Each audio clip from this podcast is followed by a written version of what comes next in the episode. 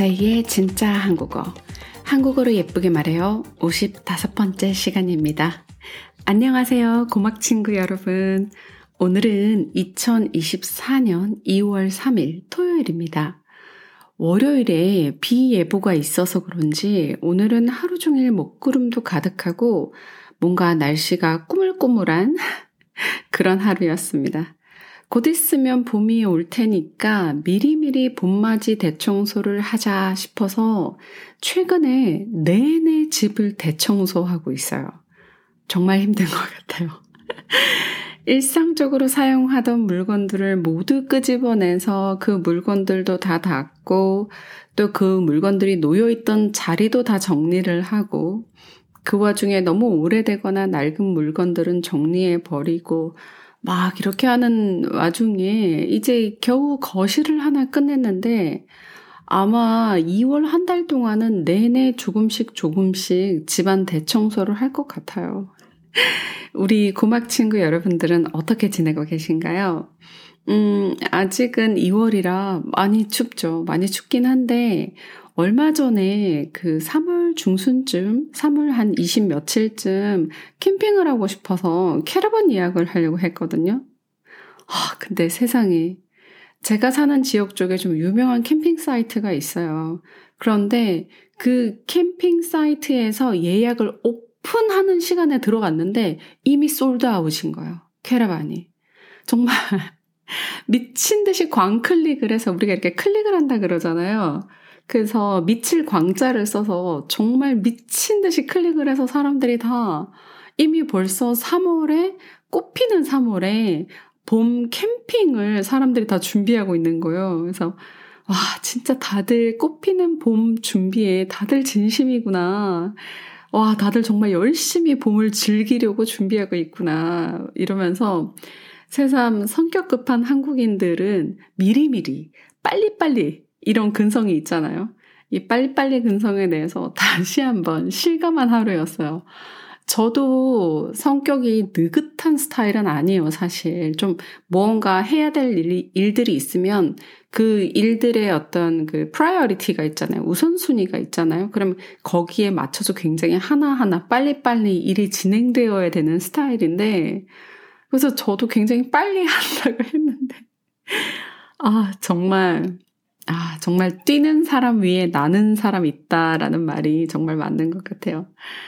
자, 오늘의 주제는 자기 관리 능력 시리즈 2탄. 능력과 스킬 관리 부분에 대해서 이야기를 좀 해보려고 합니다. 조금 자유롭게 얘기를 할 거예요. 그래서 막, 아, 능력 관리는 어떻게 해야 되고, 스킬 관리는 어떻게 해야 된다, 이런 게 아니라, 뭐, 저 자신도 그렇고, 주변 사람들도 그렇고, 보편적인 사람들을 보니 이렇더라 정도의 이야기를 한번 해보려고 해요. 그 자기 관리 시리즈 1탄에서는 저희가 외모 관리에 대한 이야기를 나눠봤었어요. 그래서 오늘은 능력, 스킬 관련된 부분에 대해서 이야기를 해보려고 합니다. 음, 공부를 하는 학생일 때는 물론이고, 직장 생활을 하는 직장인들 역시 끝없는 자기 관리, 자신의 능력을 더욱더 배양하고 향상시키기 위해서 노력해야 되는 그런 현대 사회잖아요. 특히나 한국은 굉장히 인구 밀도가 높은 사회예요. 그래서 어떤 한 지역에 굉장히 많은 사람들이 어, 모여서 살기 때문에 좁은 영역에 인구가 많이 모여 살다 보니까 자연스럽게 굉장히 경쟁력들이 좀 치열해질 수밖에 없는 생존을 위해서도 좀 필수적인 부분들인 듯 해요. 한국에서는. 그래서 여러분들은 자신의 경쟁력을 높이기 위해서 어떤 노력들을 하고 계실까요? 음, 한 가지 제가 확실하게 유추해 볼 수 있는 건 아마도 외국어 능력.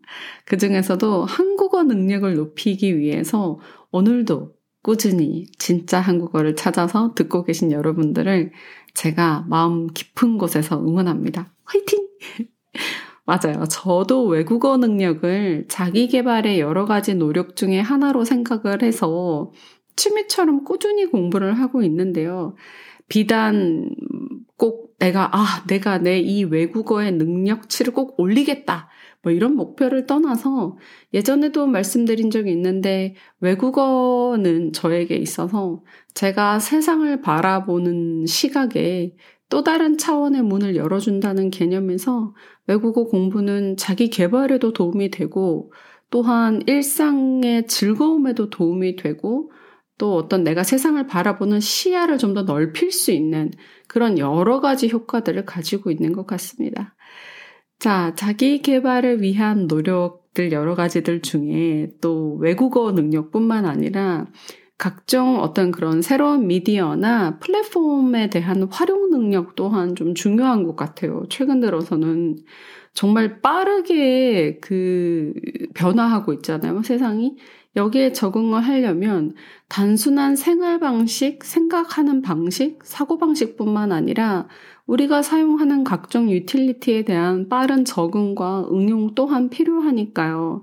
그래서 현존하는 팟캐스트, 유튜브, 틱톡 등 이런 다양한 플랫폼을 활용한 개인 컨텐츠 제작, 이런 부분 또한 여기에 포함이 된다고 저는 바라보고 있거든요.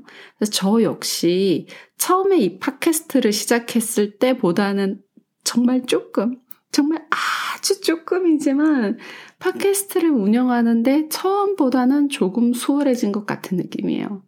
아무래도 아직 제가 제가 이 녹음을 할 때 사용하는 프로가 로직 프로인데 아직 제가 이 로직 프로라는 이 프로그램 자체를 잘 활용을 못 하고 있어요. 하지만 제가 처음 팟캐스트를 진행했을 때보다는 훨씬 더 그래도 좀 편해진, 조금 그래도 나아진 그래서 스스로는 아 그래도 조금 발전하고 있다라고 생각하고 있는 어, 그렇게 노력해 가고 있는 상황입니다 지금.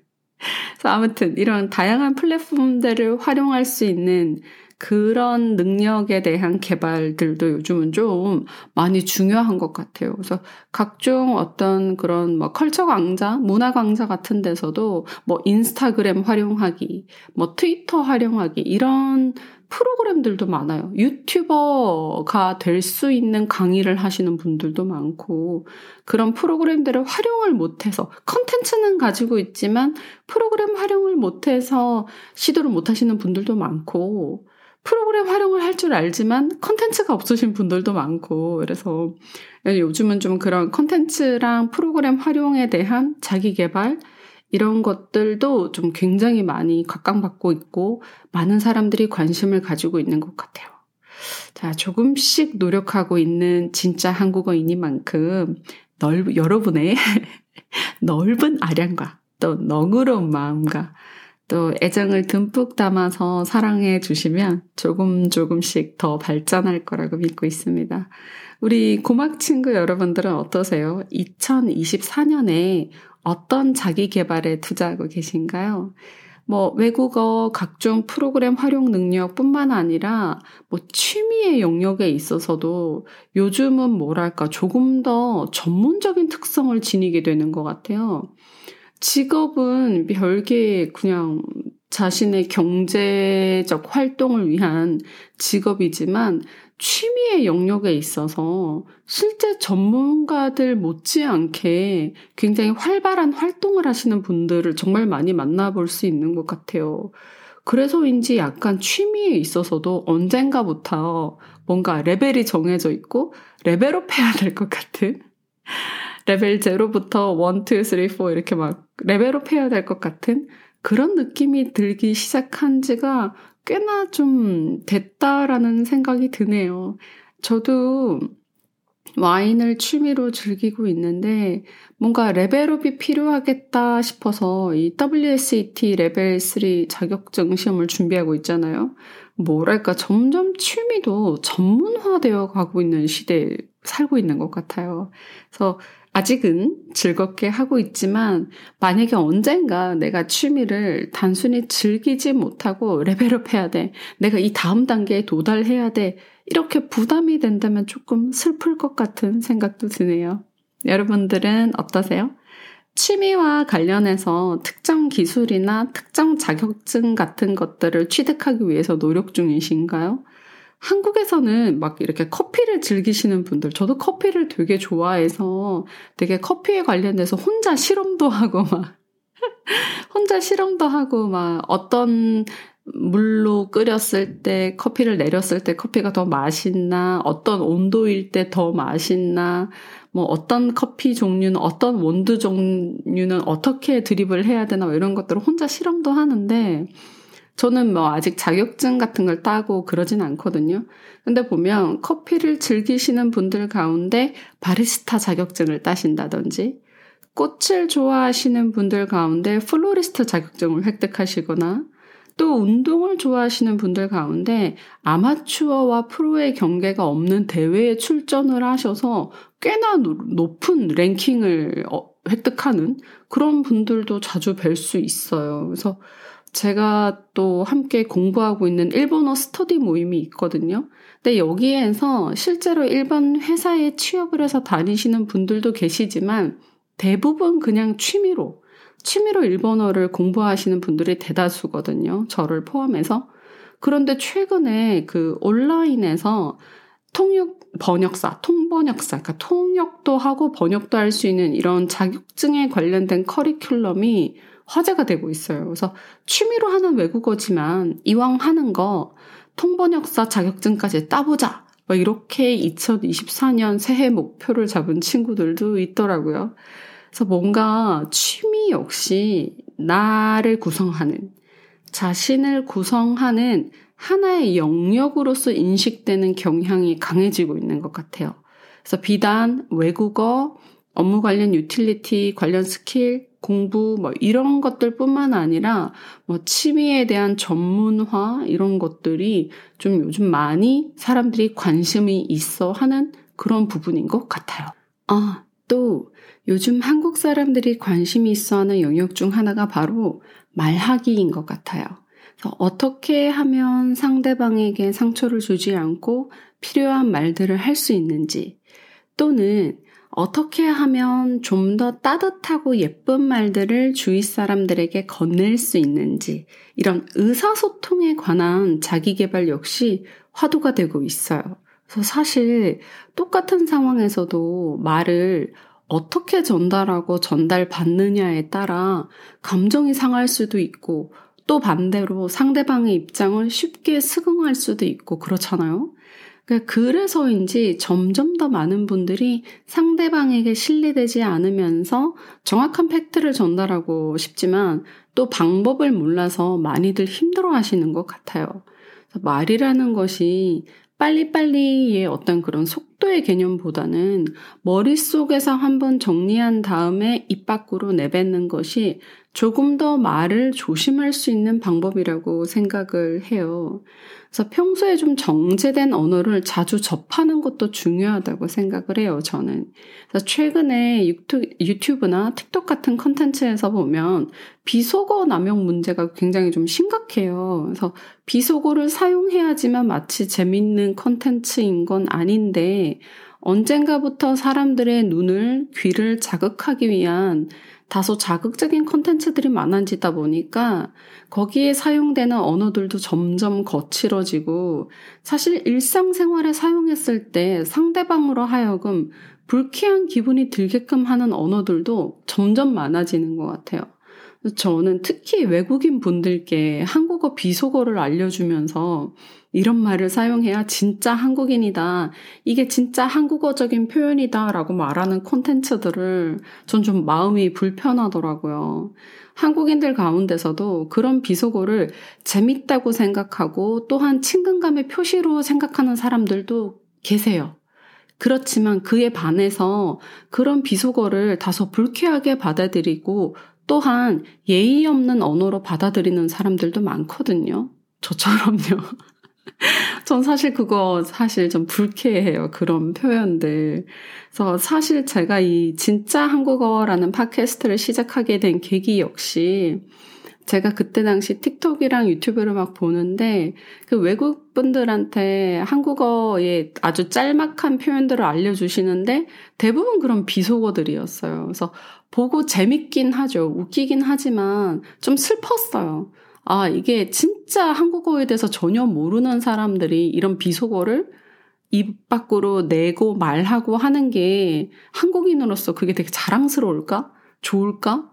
그리고 저 외국인한테 한국어는 저런 소리로 들릴 테고 저런 의미로 들릴 텐데 이게 좋은가? 막 이런 좀 고민이 생기더라고요. 그래서 아 조금 더 예쁜 한국어를 여러분들에게 들려드리고 싶다. 그런 생각에서 시작을 하게 되었거든요. 물론 제 개인적인 또 새로운 영역에 대한 도전, 그런 의미에서의 목표 또한 있었지만요. 그래서 자, 우리 꼬막 친구분들은 어떠세요? 자신들의 모국어를 일상에서 어떻게 사용하고 계신지, 또 한국어를 공부하면서 느꼈던 예의 바른 표현에 대한 느낌과 비속어적인 표현에 대한 느낌이 어떠신지 굉장히 좀 궁금합니다.